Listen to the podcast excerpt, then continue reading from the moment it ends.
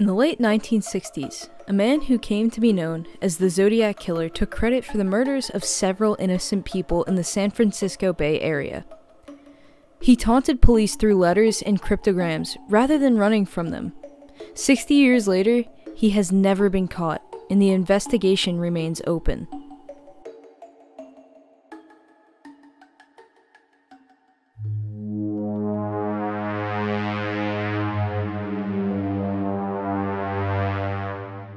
You're listening to Mysteries on Earth.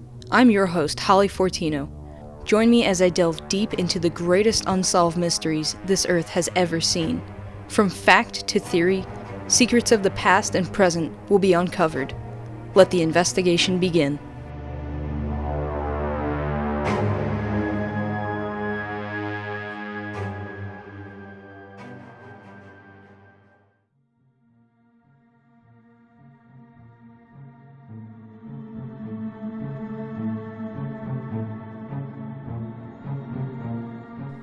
The Zodiac's first murders took place the night of December 20th, 1968. He took the lives of 17 year old David Faraday along with his 16 year old date, Betty Lou Jensen. They were both shot to death near their car at a remote spot on the outskirts of Vallejo, California. At the time, police were unable to figure out a motive for the crime. Months later, on July 5th, 1969, 22 year old Darlene Ferrin and her boyfriend, 19 year old Mike Mageau, were sitting in their parked car.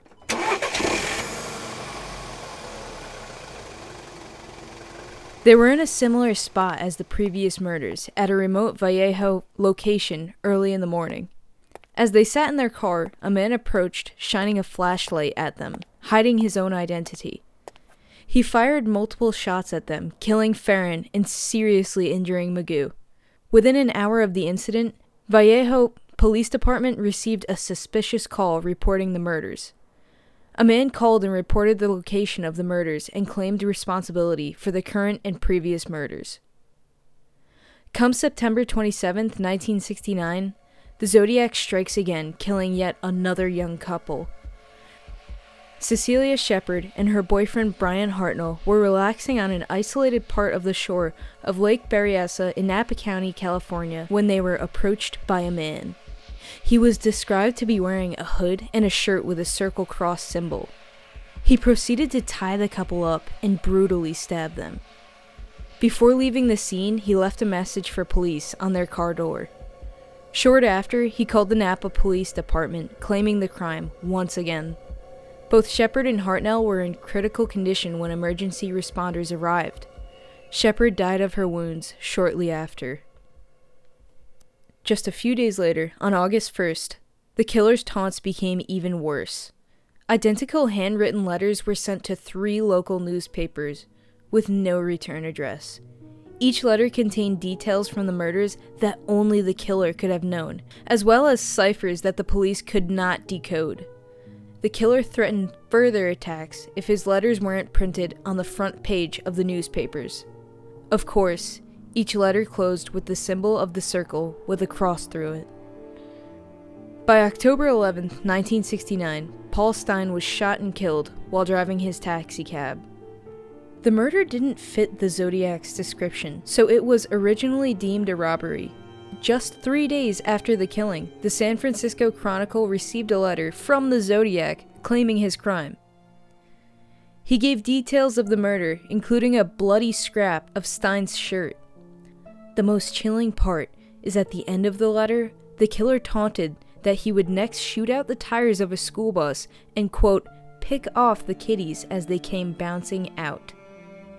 After his last known victim, the Zodiac sent about two dozen letters to local newspapers claiming 37 slayings and mocked police for their inability to catch him.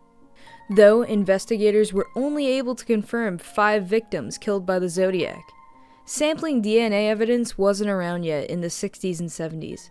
And by the time DNA evidence was confirmed accurate, the evidence was determined too old and overhandled to provide accurate results. The letters came to an abrupt end in 1974. Over time, Police investigators were only able to come up with one suspect with concrete evidence. His name was Arthur Lee Allen, living in Vallejo, California. Allen was already a convicted child molester and fit the age and description of the Zodiac. He also owned identical boots to those of the Zodiacs. Allen had previously mentioned in an interview that his favorite short story was The Most Dangerous Game, the same story that the Zodiac had mentioned in one of his letters. Allen wore a wristwatch which had the Zodiac symbol on it, the circle with the crosshairs through it. Plus, years after the murders, the surviving victims had picked Allen out in a photo lineup. On top of everything, Allen's handwriting was identical to the handwriting in the Zodiac's letters. Well, you must be thinking, if all of this evidence is built up, why isn't Arthur Lee Allen in jail? Unfortunately, before detectives could make a case and charge Allen, he died of a heart attack at age 58 in 1992. The victims, as well as their families, are left with deep physical and mental scars by the Zodiac. Through all the tips, taunts, and messages sent, police never arrested or charged anyone for any of the murders. The Zodiac Killer may very well still be alive and at large today. The identity of the Zodiac Killer remains a mystery on Earth.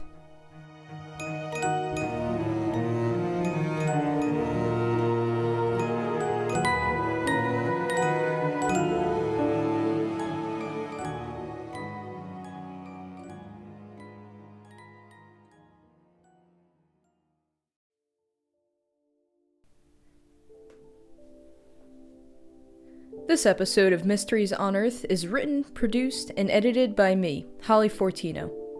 I would like to give credit to Biography.com as well as the San Francisco Chronicle for their accurate information regarding the Zodiac Killer.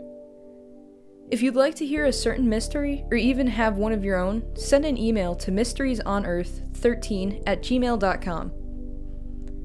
Join me next week as I uncover facts and theories of what came to be known as the Black Dahlia the case of a young woman found sliced clean in half in broad daylight in an affluent neighborhood. Until then, enjoy the mystery of life.